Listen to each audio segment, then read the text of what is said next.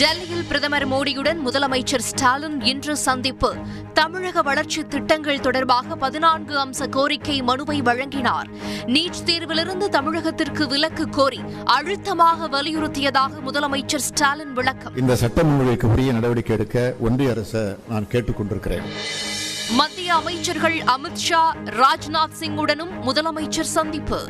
NEET எதிர்ப்பு மசோதாவை குடியரசுத் தலைவருக்கு அனுப்ப நேரில் கோரிக்கை. பெட்ரோல் மற்றும் டீசல் விலை லிட்டருக்கு தலா எழுபத்து ஆறு காசுகள் இன்றும் உயர்வு. கடந்த பத்து நாட்களில் பெட்ரோல் டீசல் விலை ஆறு ரூபாய்க்கும் மேல் உயர்ந்ததால் மக்கள் அதிர்ச்சி. வன்னியர்களுக்கான பத்து புள்ளி ஐந்து சதவீத உள்ஒதுக்கீடு சட்டம் ரத்து.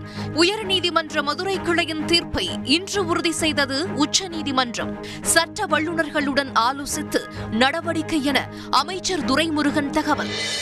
மாநிலங்களவையில் பதவிக்காலம் முடியும் எழுபத்து இரண்டு எம்பிக்களுக்கு இன்று பிரியாவிடை.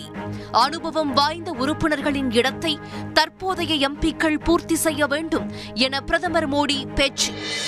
வரும் ஜூலை பதினேழில் இளநிலை மருத்துவ படிப்புக்கான நீட் நுழைவுத் தேர்வு.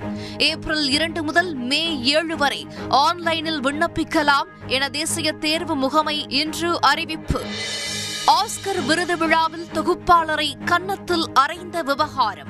அரங்கத்தை விட்டு வில் ஸ்மித்தை வெளியேறுமாறு அறிவுறுத்தியதாக ஆஸ்கர் நிர்வாகம் இன்று